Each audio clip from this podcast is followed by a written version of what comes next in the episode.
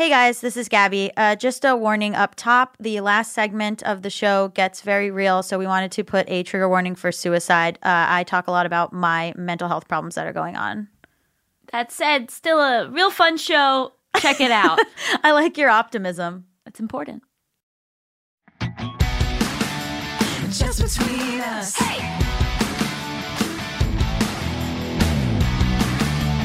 Just between us. Hello! I'm Allison Raskin. I'm a writer, director, and showerer of every day. What? I shower every day, Oh, I thought you at least wa- once. I thought you just wake up and shower the day with joy. Some days. Sure. I'm Gabby Dunn. I'm a writer, bicon, bisexual icon, wink, uh, and fruit enthusiast. I love I, to- I've never seen you eat that much fruit. really Welcome to Just Between Us, a show about brutal honesty female friendship, and completely unsolicited advice. unsolicited AF, baby. What are you, 12? Yeah. So yesterday I cleaned out all my clothes. Like I went Yeah, through you- all my clothes and I got rid of so much stuff and I feel so accomplished. You texted me saying, "Do you want to come over and take anything?" I know. Which is like I'm like the orphan child who just like I'm the charity, Well, no. one woman charity. Well, Rachel came over too and went through all my stuff. Oh, really? Did she find anything? Yeah, she took home a lot of stuff. Oh, nice. I see, but okay, but the way that you're trying to get rid of stuff, I'm also trying to get rid of stuff. Oh, you are? Yeah. I don't want I don't want a lot of things. I, it's weird to feel very accomplished when you get rid of things. Well, now my my secret like if you go to my home, my home is very very clean. But my secret dirty little secret is my drawers. Like my Oh. clothes were always so disgusting and so very clean clothes, but like crumpled and the drawers Mm. were a mess and so like I just like went through and like made everything beautiful. That is um such a mood changer. Mm-hmm. Even just doing your dishes is like a mood changer. Well, I also discovered so many clothes. You forgot about them? yeah, look at this sweater I'm wearing. Oh, that's not new. Nope. Wow, It's old, baby, and it's back in action. Half the clothes I got rid of were because of how they make my belly feel. What? Like- That, like, I have a very sensitive belly, as we know. Oh, yeah. and so it has to hit my belly in a certain way Mm-hmm. and provide the right amount of pressure. Can't be too much pressure. because of your xiphoiditis. No, that's more my bras. Oh, okay. And then that, and then it's just a sensitive belly. Don't. You know what? I'm over it. Get your pants four sizes too big. Who Oh. cares? Oh yeah, I buy big pants. Yeah, it doesn't matter. What is this tight pants situation? That's nobody likes that. Well, I like it. Um, if they're like a, Aesthetically. if they're aesthetically, and if they're a stretchy material. Yeah, because you have your butt is a gift. Thank you. So like, I guess you got to show it off. You know what else is a great gift? The sequel to our novel oh. that's coming out June 16th. Please send help. It's a Yes. follow up to the New York Times bestseller, I Hate Everyone But You. You can pre order it now. You can get it when it comes out. And you can see us on tour. Let me read our tour dates. Los Angeles, Monday, July 15th, Barnes & Noble at the Grove, 7 p.m. Tuesday, July 16th, San Francisco, California, Books Inc. in the Opera Plaza location, 7 p.m. New York, New York, The Strand in the Rare Book Room, July 18th, 7 p.m. Boston, Massachusetts, Friday, July 19th, the Harvard Co op, which is very official. I went to school in Boston, 7 p.m. We have quite the fire episode for you this week. Later, we'll be asking Sarah Posh some tough questions about our birth charts, and we'll be checking in about your mental health. But first, hit it, maestro! International question! International question! International question!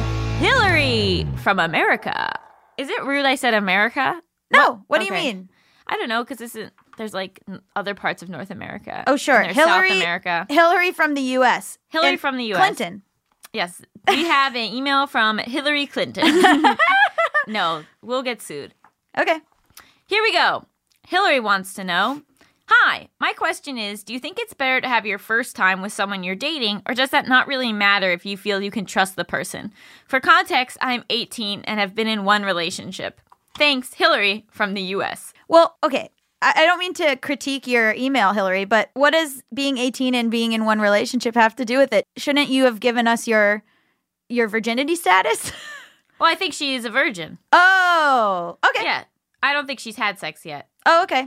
Um, and I think I I appreciate the context of both those things because one, 18 is pretty young, It is young. and then also you know her relationship history sort of explores like uh, how how experienced you are emotionally being connected to another person. Got it. Got it. So how many? So how, honestly, a yeah. plus email from Hillary from the U.S. Well, well, well. I was not in a relationship. What? I know. Wow. Shocking, shocking breaking news information. Um, no, I was not in a relationship, uh, but it was um, a friend, someone I had known since like the sixth grade. Uh, and I felt we were not in sixth grade. we were seniors in, in high school. I felt better that it wasn't someone I was in a relationship with. So I had had this boyfriend pretty much all of um, high school. He was like a, the type of boyfriend where he would write a lot of letters, handwritten letters to me, and like was very, very emotionally invested in me and would like talk about how we were meant to be and we were gonna like be together forever and all this stuff. And even in high school, you know, like how in high school, like as a girl, you're supposed to be like, oh my God, I love this. This is so romantic. I was in high school being like, buddy, there's no fucking way that we're gonna be together forever. That's ridiculous. No, I don't. Yeah, I think that that's more. I don't think that's a super gendered reaction. I think it's like there's some people who are like way too intense in high school, and then Yeah. more like mature realists. Oh, I was like, this is not going to make it past senior year. So when I never had sex with him when we were together in in high school because I felt like he was too intense. Like I was like, I can't have sex with this boyfriend because I'll never be able to shake him. That's so interesting. Did you express that to him? Uh, yeah, kind of. And then we split up for like a, a little while.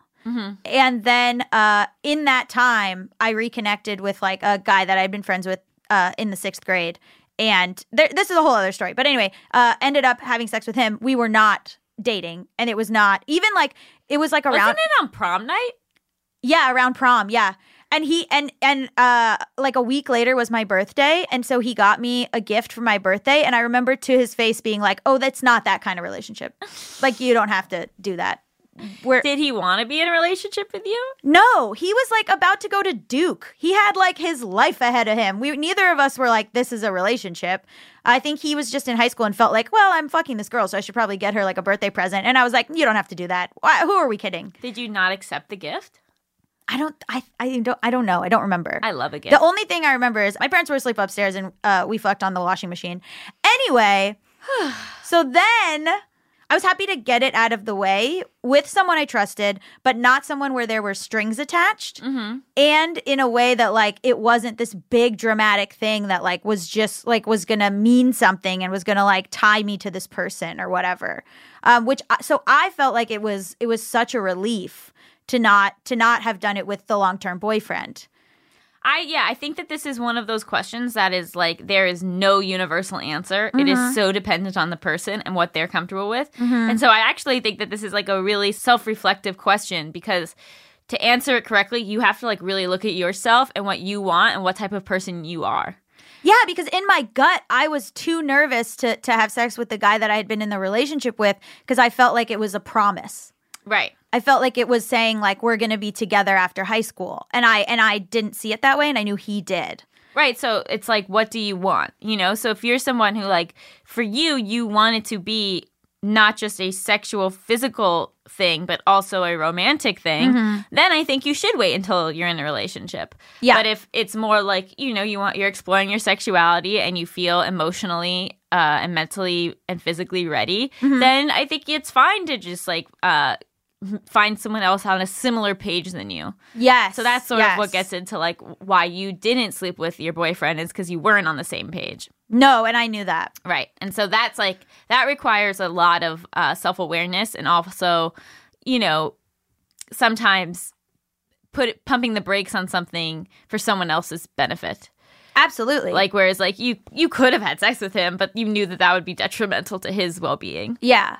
But like we were doing other things that were also like emotionally uh, like it, you know what I mean? Like it wasn't like we should discount the the BJs and other stuff. It's like that was just as probably intense for him because of his feelings for me than that than even just like P and V or whatever. And also like there were girls that I was with that like probably should it's like, "Oh, well, is your virginity not when I had sex with that girl. It, it was, you know? Yeah, I have a friend who who's queer, and she's always says, you know, it's like you could tell when you're having sex. Yes, exactly. Yeah. Exactly. Like the women that I was sleeping with, like that's in my mind because of how heteronormative like my society was around me. I eh, because it was a religious community. I was like, "Oh, that but that's not sex." But like I was fucking having sex with these girls. Yeah. I think you kind of have to like go into the situation and if you're not in the relationship with somebody, say, "Can I can I be this intimate with this person and then never hear from them again and feel okay about that?" Yeah. And if if the answer is no, then that's not the right situation. And Right. if the answer is sure, then go for it. Yeah. But like I, you know, I would really, especially if it's your first time, I would really like play out all the various situations that could happen afterwards and see what you're comfortable with. And communicate with them. Totally. Be so communicative. I think that one of the worst uh, myths told to women, especially, is that you have to act like you don't want a relationship. Yeah. It's bullshit, and Yeah. it's and it's so harmful. Like it's hundred percent okay to want a relationship. Yes. that doesn't mean everyone's gonna want a relationship with you. Yeah. but like. That's a goal, and that's a thing that you can have and want and vocalize. And if someone says, "Ew, no," like you're moving too fast, and you can be like, "We're on different pages. Like, have a great life." Yeah, don't feel like um you have to uh because you're if you're a virgin whatever, don't feel like you have to have sex so that the person will stay. Like if you're not ready and they're and and it's also like you're like, "Oh my god, well they're not going to stay in the relationship with me and I want a relationship." Don't do that. life is very long, and there are going to be many people coming in and out of your life. It's also fine to be an 18-year-old like you're a teenager. To be an 18-year-old virgin, like you're a teenager. I Even don't think be- that. I don't think Hillary is, feels weird about being a virgin. That's Okay. not the sense I got from her Okay. email. But she, is she saying like she should wait until she has another relationship or she should just She's just asking, like, if if I think she's asking if it's emotionally safe to have sex with someone you're not in a relationship with. Depends on yeah, and, and you're right. It depends on on, scenario. if you value sex or whatever. Do you think that you have an obligation to tell your partner if you're a virgin? No. No. And tell me more why. Um, that's your business. I think it again depends on what you're expecting from the situation. Right. So I think if you're like in a relationship with that person and like actually like looking to potentially like have a future with them, then Yeah. you should tell them. But if again this is just something that you're ready to do and you want to have fun, then Mm-hmm. like I don't think that you need to tell them. The only scenario I can see that going south is like if they're like are trying to be rough or if they're like Oh. a person who's like, Can I choke you? or whatever, and you're like, This is my first time. You know what I mean? So like uh that situation I could kind of see. How often has a partner in the first time you've slept with them tried to choke you? Do you want the answer to that Yeah. question? Often.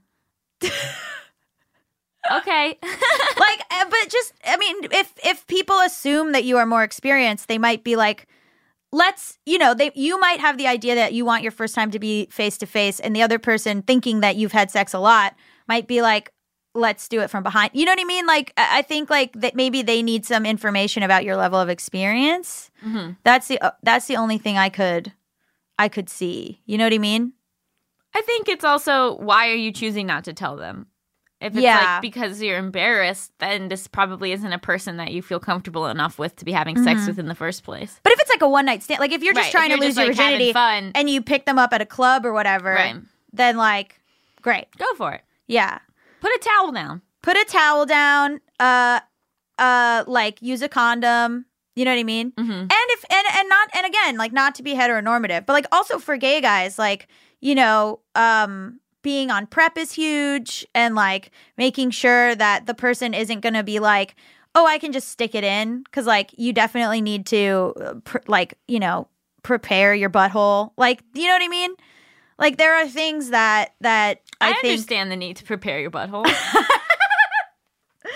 just I wasn't mean, born yesterday. Okay, well, I just mean like eh, we. I don't want to be so heteronormative about it because I think like there is there are things that are sex that we're just not that like people go well your virginity means this but like it doesn't And that's another huge thing is like uh, in terms of emotional connection, a lot of stuff will cause you to feel that way other than a traditional P in the V. absolutely So if you don't feel ready for that, then you are probably not ready for a lot of other stuff too. and some people to them uh like I've heard. I mean, a friend of mine who's a gay guy has has mentioned that he doesn't really like um, penetration. So a lot of times, if he's like dating someone and they're they're having sex, to him, having sex is like we just do blowjobs. Right. So like it just depends. Like you're, you know, there's no definition of sex basically. But I think there is in terms of intimacy. Yes. Like you again, like you'll know when you're having it. yeah, you'll know you'll know when you're having it, and then in the middle of it, you just yell, "This is sex." This is sex. Wow, I think we probably really helped Hillary there. I also love that I'm like, here's my whole story, and you said nothing about your own stuff. Interesting. Moving on. Uh, This is classic, by the way. I provided helpful information. Wh- while maintaining a distance from your own life and situations. If you want to submit your international question, send it to justbetweenuspod at gmail.com. That's justbetweenuspod at gmail.com. Because remember, it's important to set your own boundaries. Stick around after the break for tough questions. We hope you know your rising sign because we're going to be learning all about astrology.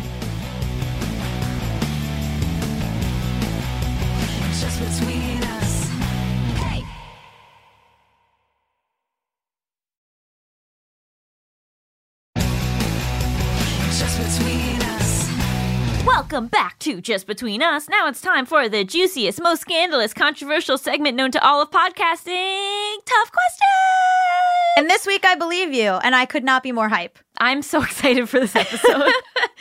This is one that we've wanted to do for so long. um, and I'm I'm nervous about how I'm going to behave, and I want to apologize in advance. Oh, I'm going to be too excited. Yeah, I might. I I'm working on um how to have a different opinion without being rude. Oh, I don't think you're going to be rude because you are also like hype in a different way. Yeah. Our guest today is Sarah Posh, an astrologer, life coach, and intuitive healer, and we could not be more stoked on this. Hello, yay, welcome. I'm super stoked to be here. I, I like that you said welcome to us. Yeah, Thank you for welcome. having us. Thank you for having us on your show. Allison Gabby, right? Yeah. Yeah, yeah, yeah. And you're both Geminis, and your birthday's end of Gemini, correct? On the It's last day, 20th. Yeah.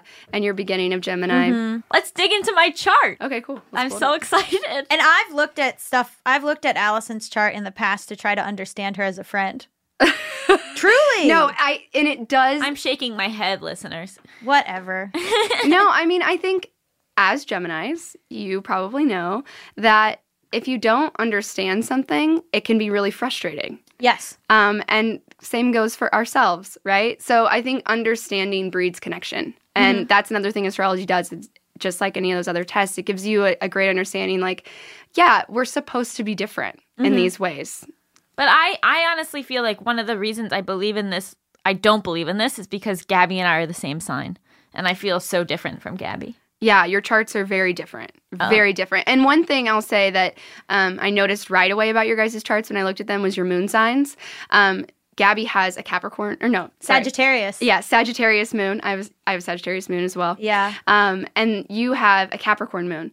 Oh, fuck. yeah, very what different. do moons mean? the three components of every chart, like the skeleton structure of a chart, if I do a reading, is the sun sign, the moon sign, and the rising sign. So the sun sign is like it is the core essence of who you are. It's it's the self, right? The sun is the self, the ego identity. It's what makes you different. Um, in a good way, in a healthy sense of self. And it also is that overarching sense of who you're always becoming because we're always just in a process of self mastery, right? So the sun is our life purpose. It gives us information about like what did your soul incarnate here to really like grow into, evolve into. Mm-hmm. And the moon is the body that you incarnated into. So the spirit, the sun comes into the body, the moon. And that's like your day to day, how you walk around and how you embody and and really carry out that kind of destiny. So I'm more like a Capricorn in my daily interactions. Is that what you're saying? like your daily routines it would it would seem that you would function at a more emotional secure place if there is a plan in place if there's structure if there's a long-term kind of like vision in place This um, doesn't sound like me at all. What? I'm just kidding. It's exactly I me. was like, what are you talking about? That is exactly you. and what's beautiful is allison has virgo rising which is another earth sign Oh. so What's that mean? So I, I'm going to tell you. So um, another thing I do want to say is like anytime I give a reading, I I slow down and I really try to make it educational or informational Mm-hmm. as well because I don't want the person to be like I'm just telling you who you are again. So no, totally. And it, it's helpful to listeners too, and to me. Like, I don't know what means what. So Yeah. all this explanation is very helpful. Okay, cool. Um, yeah, so your rising sign then has to do with your your astrological mask. It's kind of what it's called. So it's your personality, your persona. It's how you've kind of socially evolved and your social survival skill set, right? So it's like how you feel most comfortable walking into a situation, a group situation, meeting a new person, presenting yourself. It's like the face you feel most comfortable wearing. It's not necessarily like who you are. So the people who are closer to you, um, the closer someone gets to you, the more they get your sun, and then the more intimate they get with you, then they get your moon. Does that make sense? Oh, I would think it'd be the other way. Because I because if it's like your body versus like your soul, wouldn't you get to know someone's body before you get to know their soul? I think the the moon is more intimate and actually our body is like yeah, I don't think people just like get to know your body right away. I think like, you know, even when you get into an intimate relationship and there's that physical connection, um that's So which one do you get to know last? You get to know the sun. I think last? the moon. Oh, the moon Yeah. last. Mhm. Yeah. Okay. Yeah, well, and it- I guess it would also depend on how much that person really knows themselves, Mm-hmm. you know, and so how much are they actually able to identify their authentic sun self versus are they just relying kind of on their personality, on their rising sign, which a lot of people can get trapped doing because that's our conditioned self. It's like What am- what's my rising sign? Virgo. What's that? Oh, please explain that because I can't wait for how a- accurate this is about to be. So I do want to say Virgo and Capricorn, they're both earth signs. So there's a natural um, congruence to that, if that makes sense. They're both earth signs. So your your astrological mask of Virgo, it um, it gets along well with your emotional body, with your moon. So how you go about your day to day, Virgo rising. Um, I have Virgo South Node, so I'm like laughing at myself because I I love it. Is it's all in the details and it's all about efficiency and getting shit done and like please don't waste my time and if it doesn't have a purpose, I don't have time for it. Um, if somebody's like trying to waste my time, if someone I like delegating would almost be annoying unless you really know the person can do it, especially with the Capricorn moon. It's like just let me do it. Like I know I'll do a better job. I'll know do it faster. like very much. Are you like dying that. right now? I can delegate. I mean, I could see like a Virgo rising Capricorn moon being somebody who maybe tried delegation and then like ended up just redoing it themselves anyways. Well, in my defense, all delegation I've ever given to Gabby, I have to then fix it. So that's your, but that's your personality, right. Is it? Yeah, but I no. I let you. I give you power, and then and then it's it becomes. Well, she's gonna read me Why? to filth Okay. later. Great, great, You'll great. see. But yeah, this is so accurate to Al. As soon, I mean, you hadn't even explained it. As soon as you said Capricorn and Virgo, I was like, So that's so interesting to me, though. Then why do people often just identify with their one sun sign when that doesn't seem to be what people are truly like? I just think people don't know. They don't know that. yeah, other. and I mean, and I used to be like that, mm-hmm. so I I get that, and that's why I love skeptics because I'm like, listen, I mean, I grew up in the science background, and so I didn't just like buy into astrology. I I really like went into it as this experiential kind of like curiosity. I was like, prove it, like prove mm-hmm. yourself astrology, and it just hasn't failed for me yet. I'd say that my skepticism level is a little lower, but I'm still a skeptic. But I also love to hear things about myself, so I'm And- excited for my chart. well, that's some Gemini shit. but um, but um, Capricorn and Virgo, wow, really makes a lot of sense. What else? Yeah. Um, and I think that there's a gift in having, I just want to go back to the Gemini Capricorn Virgo thing. Um, there's a gift in having this Gemini Capricorn energy where Capricorn, it's similar to having Sagittarius in your chart as well. Capricorn can be really heavy. It can be really serious and kind of daunting. And it can be this like moving through molasses. Like it's just so one lined in that way. And so the Gemini essence that you get from your chart dating a Gemini, it's like sometimes it drives me nuts because I'm like, can we just be serious for a minute?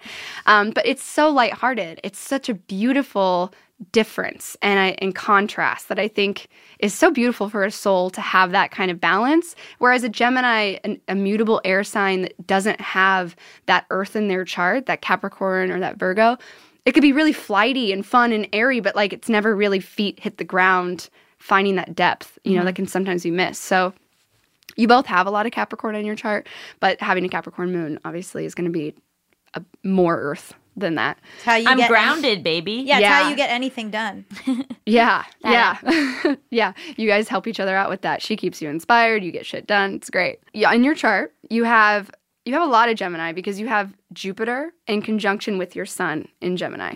Jupiter, Sun in Gemini is like big conversations, like not afraid to say things, like really like powerful words that can reach the masses, that can go far. So I did have a tweet go viral. She's talking. I think in I'm interpreting it as like your your mental health conversations that Yeah. like that you're like because you're not a small talk person. No. Yeah, so Jupiter, big, big mm-hmm. talk. Yeah, in Gemini. Your soul is here to have a conversation. Mm-hmm. The conversations you're bringing to the table aren't always easy to be received or to say. So there's that kind of like sensitivity that you've had to work through and really that vulnerability that you've had to just lean into and accept that you can't avoid if you're going to be this person that has these conversations. You got to be willing to go in into that kind of like heart of humanity. Did you tell her stuff? No, this is your chart. She couldn't even. What is she gonna make that up? She she. Am I freaking her out? Yeah, you're freak- I feel freaked out. She's photoshopping your chart. No. Yeah, I mean, and that's what I love about it too. Is like I don't know you, but I love learning about you, and you can tell me if I mean, it's- this segment is literally called Tough Questions. Yeah. Oh, yeah, Because I that's love to ask tough questions. Yeah. Yeah, but I think if you're really being honest with yourself, it's it's vulnerable, you know, and it's also vulnerable to the person that you're asking the tough questions to, and so That's, what I've had to learn the most is how to do that with tact. yeah, Because I don't want to stop asking the questions, but I have to learn how to do it appropriately Mhm. and where it's not harmful to either of us. Yeah. Sensitive. Yeah, and your Capricorn moon is highly sensitive to your environment and to, you know, the the kind of like relationships that you're starting or ending or how that's affecting people. And so you can use that to really hone in on integrity and hone in on just mutual respect and maturity. Um, I think that's a gift of having that Capricorn moon. You know, it's like that grandmother wisdom. That's like, okay, we need to be honest, but um, we don't need to be harsh. You know what I mean? I, I just I remember whenever I think of like a Capricorn moon, I think of the highest potential of expression is that grandmother with discernment, like strong discernment and just like deep well of care and compassion, but no bullshit, you know? And the wisdom, the the spelling out wisdom, the just the giving out wisdoms shit. Mm-hmm. I'm shook. Okay. Your face is red. No, but is this just bullshit that I want to hear about myself? No, I'm sitting Maybe. here too. I'm also sitting here, and I know you, This is If she was- accurate, right? Allison. If she was saying this about me, wouldn't you be like, no? Yeah. Exactly. okay, that was amazing. Thank you. Yeah. and now Gabby. Yeah. You're- now you're about to hear the opposite of whatever just she just said to you. I promise. So here we go. So the reason why you guys also get along and understand each other is that you're a Taurus rising. Did you know that? I did know that. Yeah. So there's that third earth quality that we talked about. All three earth signs are involved in your guys' relationship. So that's beautiful. Um, Taurus is the whole Taurus rising is the whole reason I get anything done. Mm, yeah, having a fixed Taurus rising can be it's really good. You have Jupiter on your on your ascendant as well. So there's a quality of lightheartedness that's brought to your rising sign, which I think is a really big gift. There's a sense of needing things to be fun while you're doing them. They don't have to just be like, we got to do it till it's done kind of thing. Um, but Taurus is notorious for liking finer things. It's ruled by Venus. So a really good sense of what quality is. And You don't have that. Finer things? You don't think I like spend money on shit? Yeah, but I don't think that you grew up like I don't I don't know. I don't think that you value quality the way that like my sister does. Oh, but that's a different that's a different view of value and quality. I don't know. You'd like eat you'll like eat out of a trash can. Yeah, but that's not. But that's not. Uh, I think there's a quality. I think there's like a comfort. Like there's like a me wanting things to be comfortable, and like spending money on like upgrading to first class for no reason, or like pay just paying to do this thing that I don't even have the money for, so that I'm comfortable. yeah. Well, and Taurus is is ruled by Venus and the the pleasure of Taurus is is for the senses. So it's like that peaceful comfort like Taurus can sometimes be like, this is great. We don't need to change it. Like, it's working. Like, if it's not broke, don't fix it. Like, that can be kind of a Taurus thing too. Um, because they, yeah, the comfort thing, you know, just like liking things to be nice and comfortable. But your definition of comfort is going to be different from somebody else's definition of comfort. Yeah, Having. Jupiter there is like, it might be really uncomfortable for you to feel confined to a small space. like, Yeah. it might need like I need to feel like I've got room to do what I want to do or to grow or things of that nature. Yeah, I think my definition of comfort is strange. Like that's the thing. I think like, you know, it's the it's not like, oh, I want to it's like the same fucking junk food all the time or like the same, yeah, I'm going to eat out of the trash can, but it's like the same comforting like shitty stuff. I don't I I get it. I get it. It's like my definition of comfort, which But I I'm wondering if right now if what's happening is like you're you're you're you want this to be true, so then you're No, I know figuring out how to No, make no. it fit you. I know that. No, I I've looked into the I mean, I have like an app that I've looked into it too and like Taurus is very stubborn. Taurus is very like the the whole I mean the whole reason that I probably ever sit down and write anything to completion. like it's mm-hmm. like very I, I do see a lot of it. Like I do see a lot of this sort of although it is funny because I think it's very I think I'm very like private about that part of myself. So like other people when I've been like I'm a Taurus rising, they're like, "What?" Mm-hmm. But I think it's like something that I am a little embarrassed of. And so it's like a part of my personality or part of like what I do that I try to like keep it to myself almost. Why? Like what's the negative connotation? Um, I think it's I think it's this thing of wanting to seem because I I want to outwardly seem cool and chill and like and like very like I can go with the flow or whatever. But I I know that there's parts of me where I'm like I I need I need to be in this nice bed. I need to be like sitting here. I need to be eating the same thing I eat all the time. Like it is this thing that I don't I don't tell people about. Mm. Like I keep it very I buy the same groceries every time. Yeah. I like don't Taurus like- rising is like let's just eat the same lunch every day. Yes. Make, keep it simple. and like have no and I and I am very like I'll buy the same lunch every day and hide the receipts. Like throw the receipts away so that like my ex-girlfriend wouldn't see them or that like nobody can see that I had the same lunch 4 days in a row. Like I'm very like so I'm ve- because I want to seem like this really sort of way that I I know that I'm I'm very I I see a lot of this in me, but it is something that I am embarrassed of, so I try to hide it. Is there an explanation for why she is so ashamed of who she truly is? you have Jupiter on your ascendant. So that is like kind of like how I said she has Jupiter sun. So there might be this feeling, this pressure of like needing to be successful, needing to be the best, kind of like driving her. It could be like needing to be the most outgoing, needing to be the one that has the most to say, needing to be- be the one that brings the most, you know, that Jupiter quality of like brightness and fun and buoyancy and, you know, going with the flow. And so that's coloring that. You know what I mean? Yeah, I don't want people. Uh, it is a thing where I don't. I don't want people to know that I need to go home and sit in silence. I don't want people to know that I need comforts. I want to hmm. seem like the person who could sleep anywhere.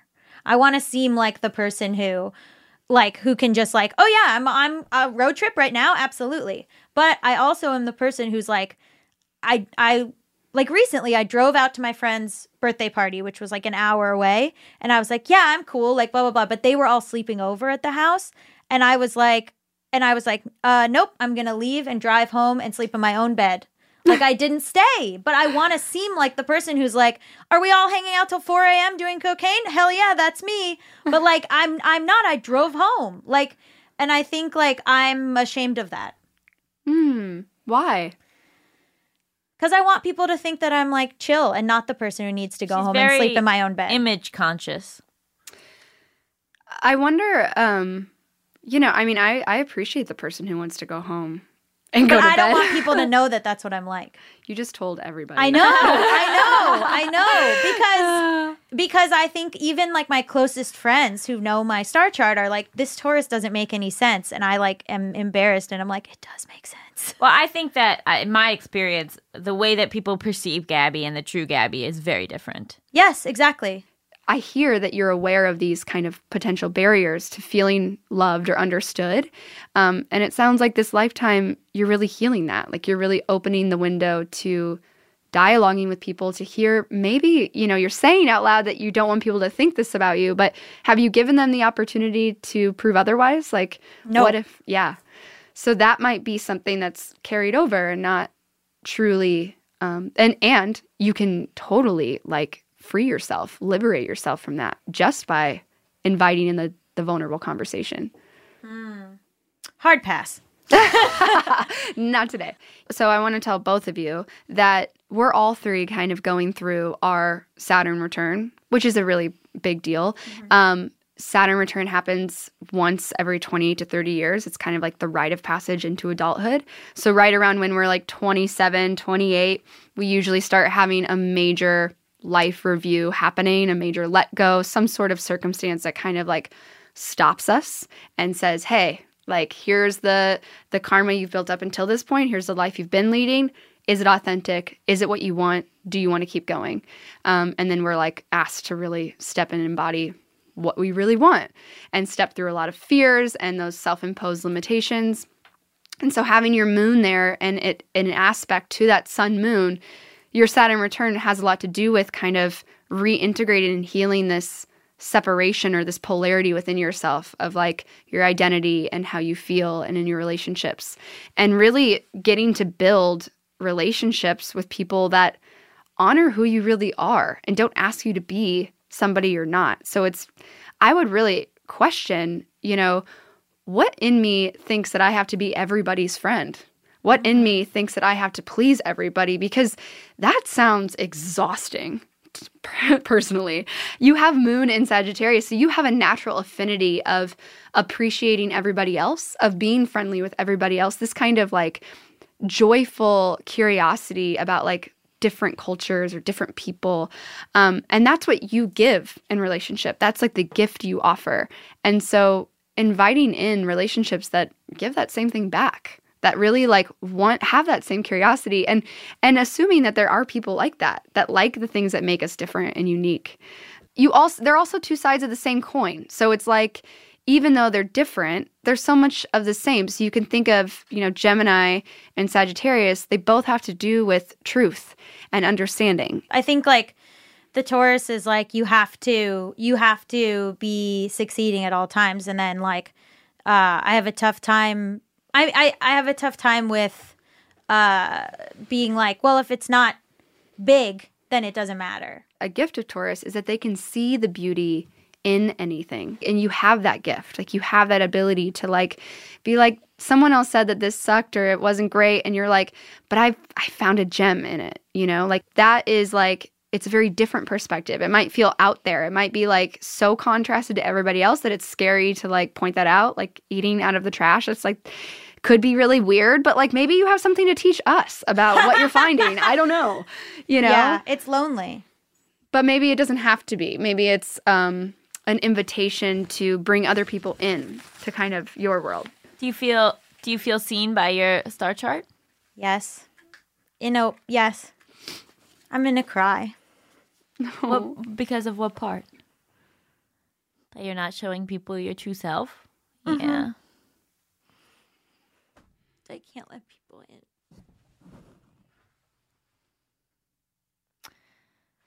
It's okay. well That's something about astrology too. Is it's like um, you're you're like hearing stuff about yourself, and you're like, ugh, you know. you know what i think is that from reading your chart i feel like your presence is so potentially healing to so many people because it's so accepting to what you see and what you find in other people. And it, it sounds like that's your gift of like really being able to just not find ugly ugly you know? And um it's an invitation to realize you get to give that to yourself too. Oof, that's my whole fucking thing. I think you've you've grown a lot. Yeah, but I still don't do it. I don't extend to myself the same I know. that I extend to other people. So that's the whole fucking thing. Ah! well maybe from here going forward you at least try Maybe maybe just using How long the have you been saying that? What that you should do that? Yeah. a long time, but you weren't ready to hear it yet. And I think maybe now you're ready to hear it and to try it. Because I give other people so much leeway Of course. and then zero leeway to myself. I know. Ugh. I'm okay. It's good. It sounds like you're ready and you want to, and that's what the emotional response might be, inviting you into. Yeah, you've mm-hmm. said things to me recently that you've never said before, which leads me to believe that there's change coming. Also, like, born in Mercury retrograde is just so exactly correct. Sure. It is. I just don't know what that means, but yeah. Mercury retrograde is like when people are like, shit's fucked. well, yeah, I mean, I think uh, I think that that you you've had of external circumstances working against you and you have internal internal holdups working against you. Started from the bottom, now we're in the middle. In the middle. Mm, I love that. and you'll be at the top soon enough. Yeah, started at the bottom, still kind of at the bottom, but oh man. But you're but I think how people view you, people would think you're at the top. I know. And so it's about, you know, finding that middle ground of not feeling like you're at the bottom, but then also not feeling like you have to convince everybody you're at the top. I want to convince everybody. It's not working. I know. You're like, hey, um, just, This- a- this is just re- an this is FYI. recorded. yeah, just an FYI. You're crying, so it's not working. I know. Thank you for letting me look at your charts and share, and thank you. No, no, I see no. you. I see you. No, I no. Believe me, I appreciate it. No, a couple of years ago, Gabby would have uh, not not been in tune enough with her emotions to have cried, That's true. and I think that the fact that you're crying shows growth. Hmm. Thanks. You're welcome. Do you need a tissue? Oh no, no, I'm okay. I'm okay. I'm okay. I'm okay. We What do, keep what do we say though? what? It's okay to not be okay. That's true. No, we can keep all this in. The part where I keep repeating, "I'm okay. I'm okay." We promised you brutal honesty, folks, and it's coming at you fast. Um, well, I think we learned a lot here, and I think it's now time to move on to a lighter topic. I know. I'm sorry. No, don't be. It's it's. I think we can now. We can loosen up. Okay. Would you Would you like to play a game with us? Yeah. It's a game show. It's a game show. We're now moving on to the game show Okay, segment great. of our podcast. Okay, so welcome to our next segment, hypotheticals. it's a game show. It's a game show where I'm going to give you and Gabby uh, situations, hypothetical situations, and you will tell me how you would respond in such situations, and I'll tell you why you're probably wrong. Are you excited? Yeah, this is great. okay, wonderful. So, our first game within the game is called Would You Stay with This Cheater? Okay, here we go. You find out your spouse of 30 years has been having an affair over the course of your whole marriage, but only on leap days, which they consider to be a free pass since it's not a real day. They are a Pisces. Would you stay with this cheater?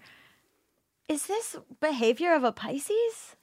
I I initially right away just want therapy, like from hearing the question. Yeah, that For you and your partner, just for you. no, just for me. yeah. I want to know what in me attracted a partner to do this and how to handle working that out of my system. yeah. Also, the gaslighting inherent in well, it's not a real day. They don't think it's Uh. a real day. Oh, but they didn't think to share that with you.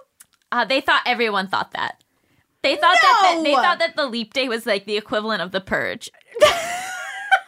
Oh my god. I would not stay with this cheater because they don't understand what leap days are. What's tough is that you you're you gave birth to a kid on a leap day. and so the kid's not real. The kid, right? They never thought the kid was real. So that They never acknowledged the kid, and now you finally understand why. Oh, got it. So you were still together, but And they you were raising a kid alone. So honestly, it's a lot about what what was going on with you that you let this happen. right. you're right. I'm Go like, to therapy. Therapy. the answer is don't stay with this cheater and go to therapy. yeah. But so are we in agreement though that leap days are are not real days? Oh my god. leap days are real days. What happens on a leap day is real. Here is our final question. It is a new game. This game is called Is This a Date? While in line at a supermarket, the person in front of you lets you cut ahead of them and then walks you to your car. They are a Scorpio. Is this a date? No. Scorpio not tied down. They don't want it. They don't. They don't think anything's oh, no, a date. Scorp- Okay, yeah, the Scorpio thinks it's a The date. The Scorpio Yes. thinks it's a date. Yes, I did my I- research. I'm like- I'm like I me. did my research. I'm like me, no, But and the I would be Scorpio very definitely clear. Yes. thinks it's a date. That's actually really funny because oh, my sweet boyfriend. When I first went um, to when we first started talking, just as friends, we were not dating. We went to a bookstore together. Yeah. And he's a Scorpio rising, Scorpio moon, but he's a Gemini. Oh. And it was great. We were just like looking at books together. And I find out months later when we started dating, in retrospect, he definitely thought that was like a first date and had no idea at the Oh. time I was like in a relationship. And I was like nowhere near like thinking it was a date. I was just like, cool. He didn't know you were in a full relationship? yeah, he didn't know. And I didn't Uh-uh. know he like didn't know. And I didn't, I mean, I didn't think anything of it because we like went to the bookstore across the street after we both taught yoga. Right. Just like we both like books. And I'm like, cool. And then I realized it and was like, oh, At what point did he realize it wasn't a date? when I told him. I would argue the fact that you're together now, it was a date. Yeah, that's what's scary. That's Yeah, what's scary I about the think it was a Scorpio. date. That's what's Uh-huh. scary about the whole situation you said is that before you know it, you're like, no, we're not on a date, and then And you're then like, suddenly they're living getting into your car and, you're you're like- driving home to cook dinner together. Funny. so this was a clear answer was that that absolutely was, Was a a date. date. Wow. Shit. So the Shit. Scorpio has the ability to trick you into a date. well, right? know. I let's not we'll cut that from the podcast. We don't want Scorpios to know their powers. My sister's a Scorpio, well, there we go. and she's a nightmare. Yeah. any any sign unconscious has the potential to be a nightmare. You know, we all have it in us. That's so true. Thank you so much for being on our podcast. Where can we find you? You can find me um, on Instagram. It's just Sarah underscore Posh. Or you can find me online on my website, sarahposh.com. Um, and yeah, I have all sorts of things. Thanks you guys for introducing what I offer. I do readings, I do relationship readings, so chart comparison. Maybe next time we'll talk about your guys' synastry. Ooh. Um, but yeah, and then I do coaching and a lot of retreats throughout the year in beautiful locations with wonderful collaborators. So Oh, Yeah. that sounds so peaceful. Amazing. it's fun. Thank you so much. I learned a lot. Me too. Oh man. And Gabby cried. Stay tuned after the break uh, because we'll be talking about just checking in with your friend. Allison's new hashtag, just checking in. And I also really need to check in with Gabby. yeah, this is a real tie-in.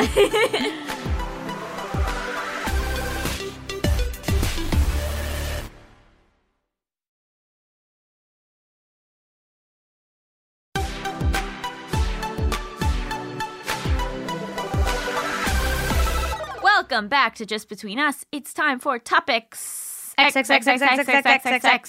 Thanks for joining me in that. No problem. Uh, it's important for us to feel connected now that we have the same sun.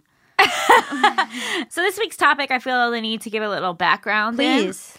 Um, a couple of weeks ago, I went to Creative Week to be on a panel hosted by one of two college friends I have left. Wow, congrats. Thank you. Her name is Sarah Romanoff, and she is an art director at a advertising agency. And her mom was uh, a therapist and super involved in mental health, and so she wanted to do a panel for this, uh, basically like a big seminar conference for the advertising world about finding a hashtag for mental illness awareness. The same way there's like uh, the Me Too hashtag or the Black Lives Matters hashtag, you know, Yeah. something that like fully, you know, catches on in the zeitgeist and like is something universally used to to discuss Mental, health. Yeah.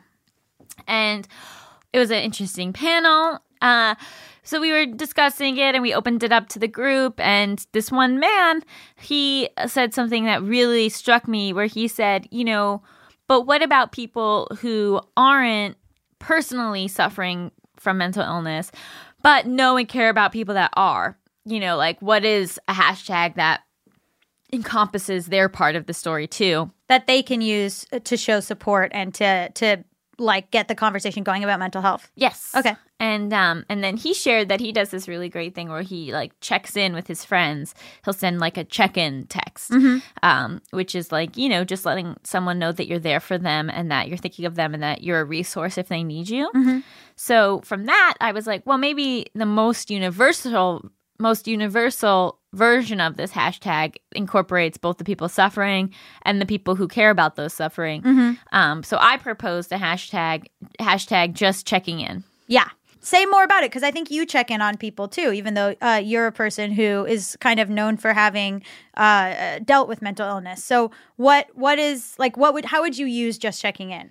So for me, it's like, you know, I think you can use it online when you're talking about something. So if you're talking about your own mental health or you're talking about the things you've observed in friends, you know, that that can kind of be uh, the hashtag that ends it. Or like, you know, on Instagram, if you post a photo of you like, and you're like, uh, you know, today was not the, the best day, hashtag just checking in, or, you know what I mean? And so there's the social media aspect of it. But then I also think that it's just a really simple and concise way to actually speak to your friends. And I think it's something like you don't need to use the hashtag, but I think No, no, just like text them hi, just, just checking just, in. Mm-hmm. just checking in. And I think that um, a lot of people feel feel very alone in their struggles and they also feel very much like a burden so they don't want to necessarily initiate the conversation about Yes. what's going on with them. So if if you do that for them then there's like a higher chance that they'll actually engage with it i think and that you can potentially you know help them even just by being there. Yeah, I I um a couple people or now I think 3 people in the last like couple months have sent me uh, messages that were like not not because they thought something was wrong with me but just being like, "Hey, I just want to say like you've been really kind to me and like thank you." And and another oh really people Yeah. you know Yeah. Um, well, uh, former guest Brian Jordan Alvarez messaged me after he was on the show and was just like, "Thank you for supporting my work all the time." It really, it, it was like a long email that was like so so nice, and I was like, "Oh," uh, because people hardly ever say thank you to their friends or like check, you know, like say like, "Hey, this is what you mean to me." right because it's like kind of strange, but it shouldn't be. Or like another friend e- emailed me this week and was like, "Hey, I'm so late, but I just read your book and like it's great, and I just thought I should email you." But a lot of people would just like would just be like reading it and then that's it. You no, know? I think it's. I mean, I feel like we're taught to like have words of affirmations with our romantic partners, Mm-hmm. but we should have it with everybody in our lives. If you think a nice thought about someone, text, Share it. text them, call them. I have started doing more. Uh, I used to feel very weird about it, but I have started doing more of like, hey, just thinking about you, heart emoji. Mm-hmm. And you do that all the time. You don't need to be told to do that. You do it all the time. Yeah, I check in. I'm a checker inner. You are a checker inner. And yeah. that, does it bother you? Um, no. Well, no. I mean, I know why you're doing it. Sometimes, I mean, I'm I'm having a particularly tough time, and I know that you're. I- know that you and and my sister both sort of are a little bit of my asshole about it, Yeah. but I also understand that I have given you reason to be, hmm and I. It's nice. It's just it's a nice thing that you guys are doing. I just am like, uh, you know, you don't you. I don't know how to explain it because it's so ungrateful to be like, oh, leave me alone. But like, it's also just like, don't you know you don't want to be left alone. You just your your mental illness or your brain or whatever is telling you to be like, why is everyone worried about me? But like. Uh, I don't know because you're like literally a walking cry for help. Like, what you, you know what I mean? Yeah. It's like such a weird duality. Coming back to like the the more checking in Mm-hmm. when someone's potentially in like turmoil. What like what could I say to you that you would receive better than what I have been saying, which is sort of just like how are you? Just checking in. Um, well, I think both you and my sister are very, um, I don't know what the word is, goal oriented or movement oriented, where it's like, how are you? I say how I am. And then both of you are sort of like, well, what are we doing about this? Mm-hmm. Uh, and that can be kind of overwhelming Okay. because I'm like, I don't know what we're doing about it. Um, and and I think both of you are very like, well, here are four steps to do. I guess I've been doing that because for me, one of the biggest red flags and what's been going on with you is a is a feeling of helplessness, Yeah. and that there's that there's that this is how it's going to be forever. Mm-hmm. So because of that, I feel like having steps in place and like actions to take and calling your psychiatrist and maybe changing this like maybe will help you realize that there's it's not helpless and that you can change things. But I can also see how that can in the moment feel Over- overwhelming. overwhelming because you're like, and I appreciate it. I think you're a person who's just like, okay, Gabby, we're not gonna wallow. We're getting up. We're we're calling the psychiatrist. You we're can doing wallow. this. But uh, yes, but I think like there's a lot of sort of action stuff. Or you'll be like, okay, I need you to call your therapist. I need you to tell me once you've done that. I need you to, which like from your end, completely the right thing to be doing. I just, I just am like, I don't want to. Like I'm in a, I'm in a fetal position on my bed and I don't want to. hmm Um, and and there is a lot of um from both from both you and my sister, and this is not a bad thing, but sort of like, what can I do? And I don't have an answer. There's That's nothing. fine, though. There's nothing to do. I think for me, I uh, my parents were always very proactive, and they always had a plan, and it wasn't you know, and like I too, like I didn't want to go to therapy, I didn't want to deal with this, I didn't want to whatever, and then they mm-hmm. kind of like forced it on me, and I And you want to fix it, which is very kind. well, not you know, not like oh my god, and then tomorrow you'll be better, but I think that I think that you go deeper and deeper into the hole when you tell yourself, well, this is what it is. Yeah. that's i think like the most damaging thought pattern that you can have and so i think i try to like disrupt that a little bit Part of what's sucking is like doing these things over and over again. and not what am I going to do? Call my therapist every day? I guess so. But like yeah you it's can just kind of this thing of like, okay, I'm doing the steps. I'm doing all the steps. I'm doing the steps. Okay, and today's the same. right but So, it's like- also you know this stuff is long term it's not like changing your meds you're not going to feel that effect the next day it's going to take like two three weeks mm-hmm, mm-hmm. and so then to me it's like just making sure that like you're still alive during those two three weeks I get nervous um to nap sometimes because I worry that if I don't write back to you or Cheyenne, it's like code red.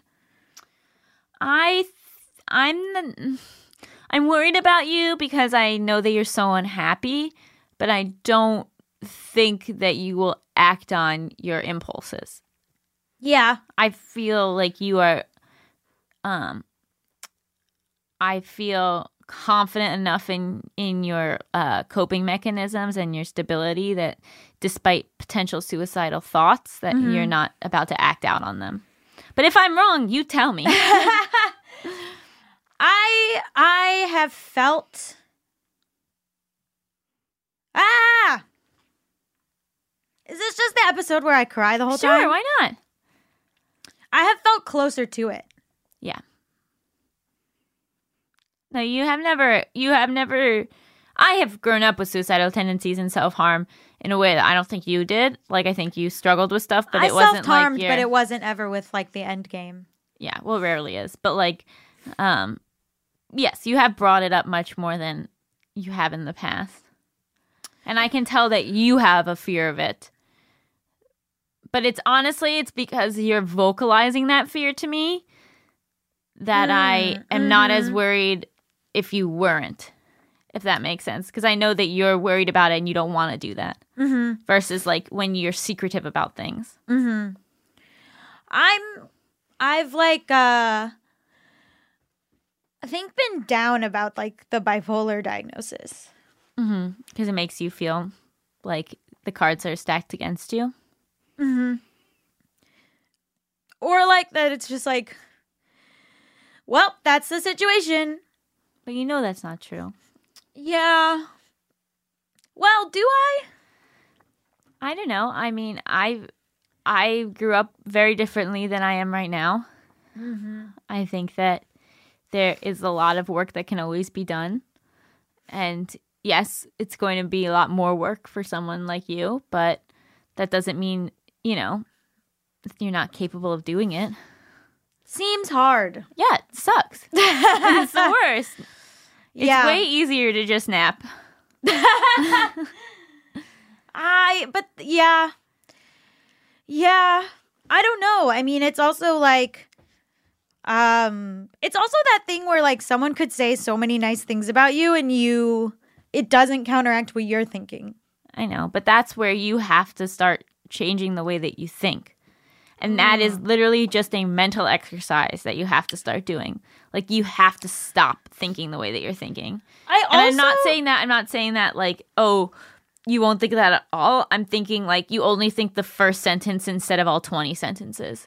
Like when you first say that first self-hating thing, you go, you you register that that's where you're going and what you're doing and you put on music or you listen to a Ah. podcast, literally like overpowering that thought in your head and Yeah. fighting it. Why is it that four people can separately write to me and be like, "You're awesome," and I take none of it in? What's that about? Well, it's cuz cuz you don't want to hear it. I feel like it- everyone's lying. because Then I'm just like, look at these four liars. Because right What? now you have a perception of yourself as someone who sucks and someone who is suffering and someone who can't experience happiness. And I think that you're holding on to this idea of who you are and what you're capable of, Mm. and you need to release that.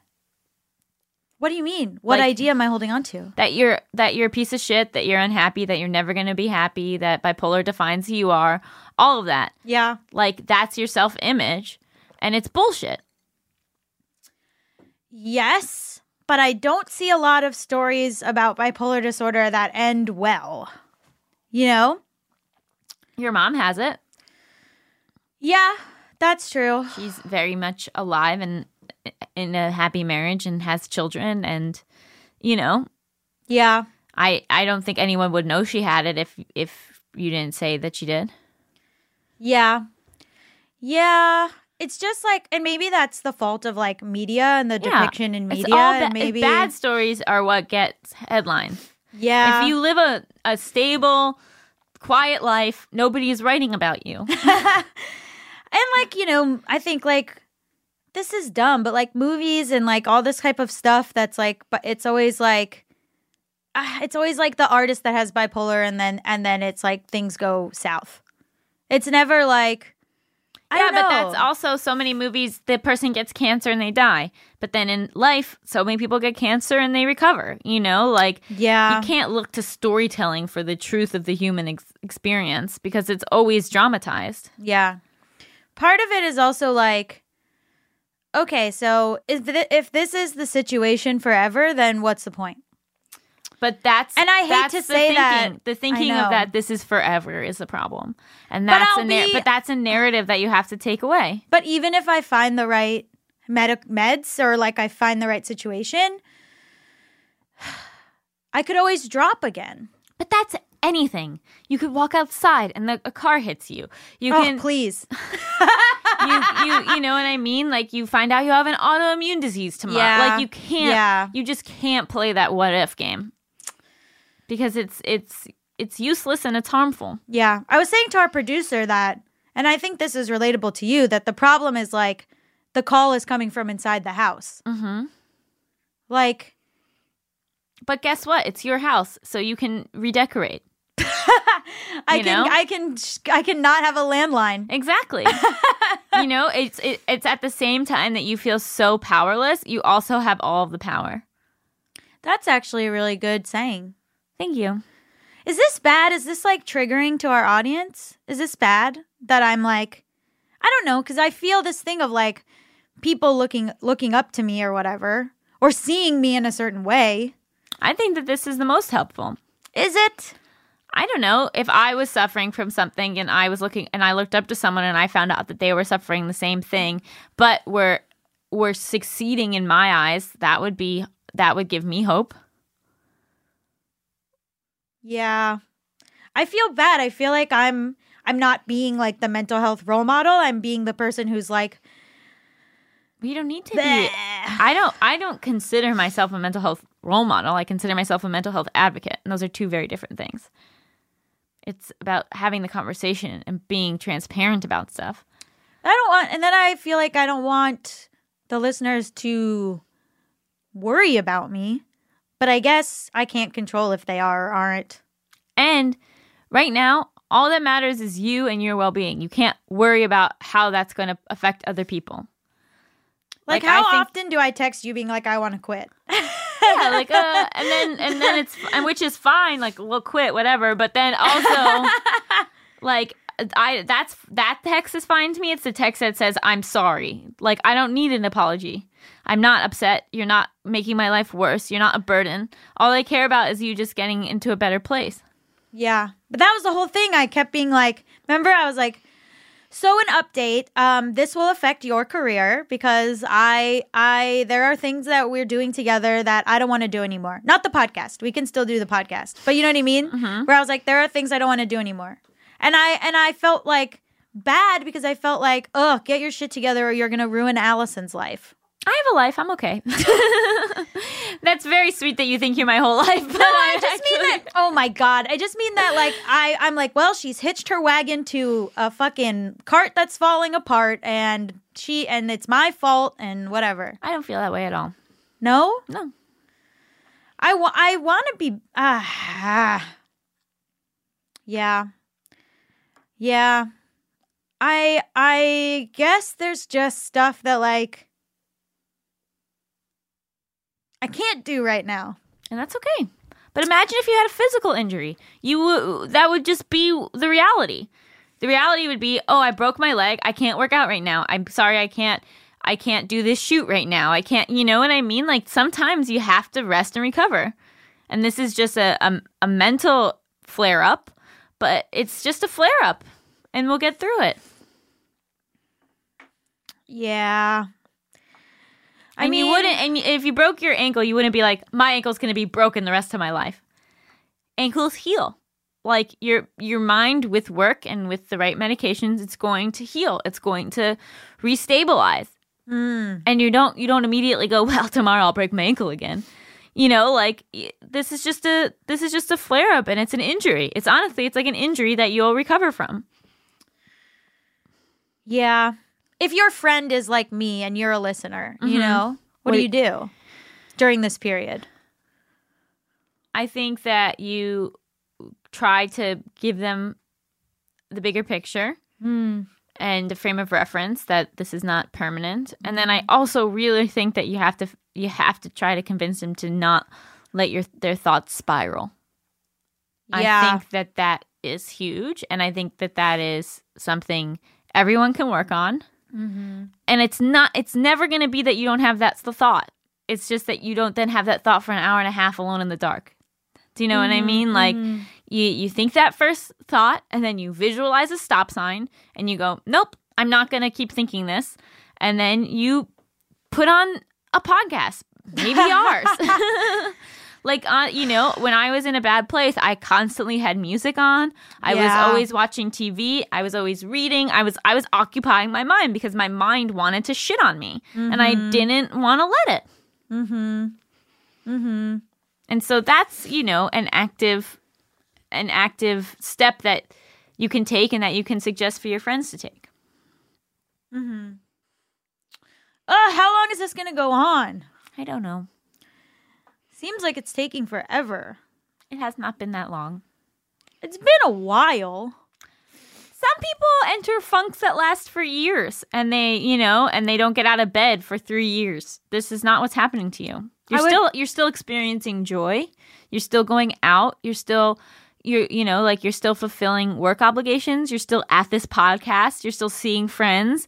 You're still posting on Instagram. You know, this is I know it feels like rock bottom, but you are not at rock bottom. Rock bottom is is very different than what you're still functioning. I'm I am functioning. I am functioning. I You're just not high functioning, which is what you normally are, but you're functioning. yeah. I like went home yesterday and just slept. That's okay. It was a holiday. you know? Yeah. It wasn't like you had a meeting, you didn't tell anyone you weren't going to go, and then you slept through it. When you have the time and the space, eh, rest, relax, recuperate. There's nothing wrong with that. Yeah. I just haven't uh Yeah, it's just like it's just it's just ah I ju- it's just I don't know. It's just like n- down. It's down and bad and Yeah, I know that. I know. and how and you know i'm sure and i feel like i'm sure it's jarring like if you listen to this podcast and you're a fan of us it would be jarring to hear like some ah someone that you're a fan of be like i'm throwing my hands up for those who are listening you know that's weird Is it?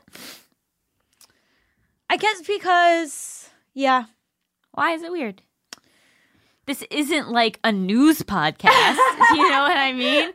It's not like Today- Brian Williams is like, and today I feel yucky. Like, this is what this show's for.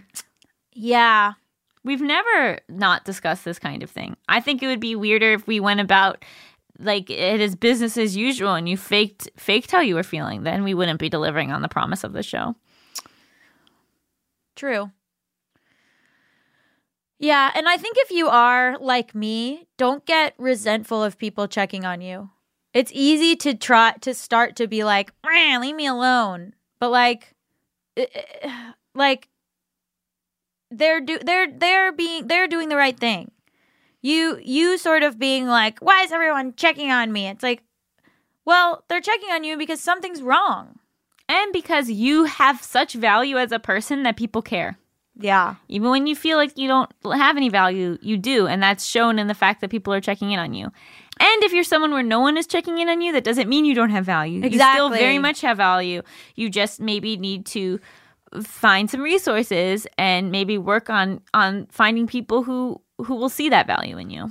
or let people know. Let I think people know what's sometimes people on. have no idea what's going on, Mm-hmm. and it's tough. I feel uh, like a huge burden when I reach out to people, but In reality, how, can they know to help you if you don't tell them? Exactly. And also, how big of a burden is it for me to send you five texts? It's not. It's not like I'm showing up at your house every two hours to like see if you're still breathing. You're not Yeah. a burden. It's like eh, the amount of time spent eh, handling your breakdown for me is minimal. Maybe I should be doing more, is what I'm saying.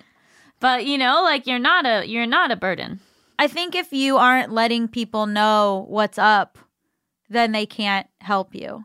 Of course not. And if you're not, and that even means like calling a suicide hotline, like not just mm-hmm. if you don't have people in your life directly, but like if you're not calling a hotline, if you're not going to therapy, if you're not like doing something where you're letting someone know what's going on, nobody can give it you anything back. right.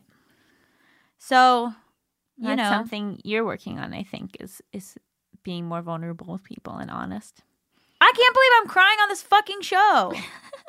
Are you kidding me? Well, let's see how it went over with our producer, Kristen. if uh, the crying made us get a higher rating, and I think probably. This is a difficult episode, huh? I'm having a blast.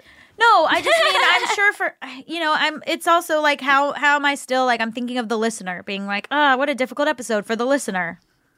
I think everyone, after listening to this episode, please leave a five star review to prove to Gaby that this was in fact helpful and good. Here's the other thing is that I think people don't don't show the truth of what's going on when you're having a major depressive episode. Mm-hmm. So if I don't sound like myself, like here's the truth. This is it's ugly. Yeah, You know, I know. depression's not cute. Depression's not romanticized. Here's the here's the fucking ugliness. You know. I mean, you do look pretty cute right now, but I'm in an oversized sweatshirt. All it's a very cute look. Kristen, what do you think? I want to thank both of you for being not only brutally honest, but brutally vulnerable. And I think that is a really big gift that you both have to offer our listeners. Uh, I appreciate that you model what it's like to be a best friend. Each of you model that. And I think that's what people tune in for of like, what does it look like to have a friend that's there for you in the times where you want to joke about uh, Bradley Cooper being a bottom or God, I hope we bring that up every I'd episode. say joke, I'd say speculate. Spec- yeah, the specula- uh, speculation on that. Break Um, the news that. or or being there being a friend when someone's experiencing depression and and understanding how to navigate their mental health diagnosis even though it's challenging so i i, I rate this you don't have to rate no it. i rate this because i'm a cancer and i love feeling feelings and emotions Yeah. uh, i rate this 10 heart to hearts oh, beautiful. you know heart to heart conversations Yes, yes, yes. that's that's what this uh, has felt like it's been a, a big wonderful episode about self-discovery and just being very vulnerable and open to learning new things you learned some new things allison about astrology I did. I'm on the fence still, but I also like what I heard about myself, so that I'll cling to. Oh, it was so accurate. I was dying. No, yeah. Uh, I, I mean, I already. I don't like to be told things about myself. Weirdly, so like, I guess that's why I started crying. Although it, uh, that is where I'm at right now. But I also like if But you someone. love astrology. I know, but if someone gets to the heart of me, I'm like, no. You know what I mean? right So uh I was just in a perfect space to like have someone get to the heart of me and me be like fully crumble. That's okay. Yeah. Yeah, i think you need that exterior to be tapped into Mm-hmm. that little shell to be cracked We, cra- we cracked you wide open today, Gabs. I know. I know. And and uh, yeah. And I and I just I think it's important. That's why I'm not like stopping the mic or anything. Like I think a lot of times we're shown mental illness as something that A people have gotten past or B it's it's shown as beautiful in some way. And like and like th- this was like not not easy, not cute, like not you know what I mean?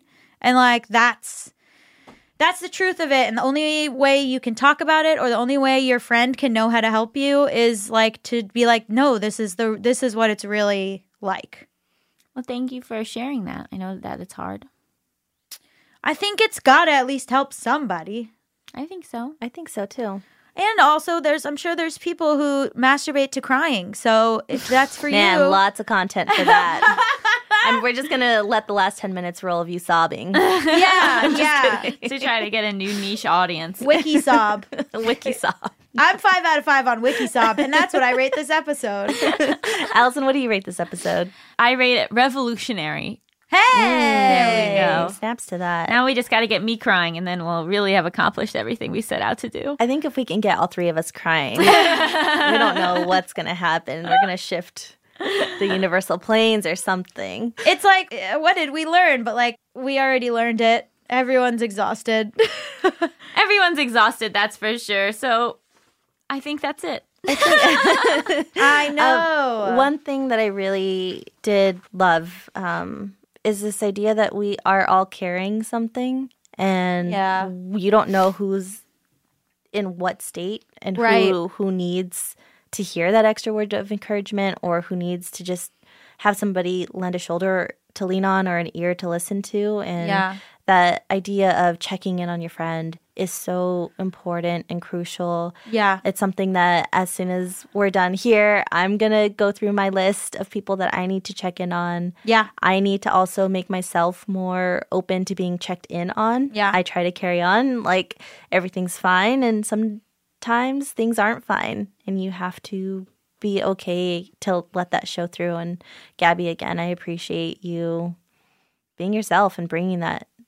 It's hard and it's not easy. Thanks.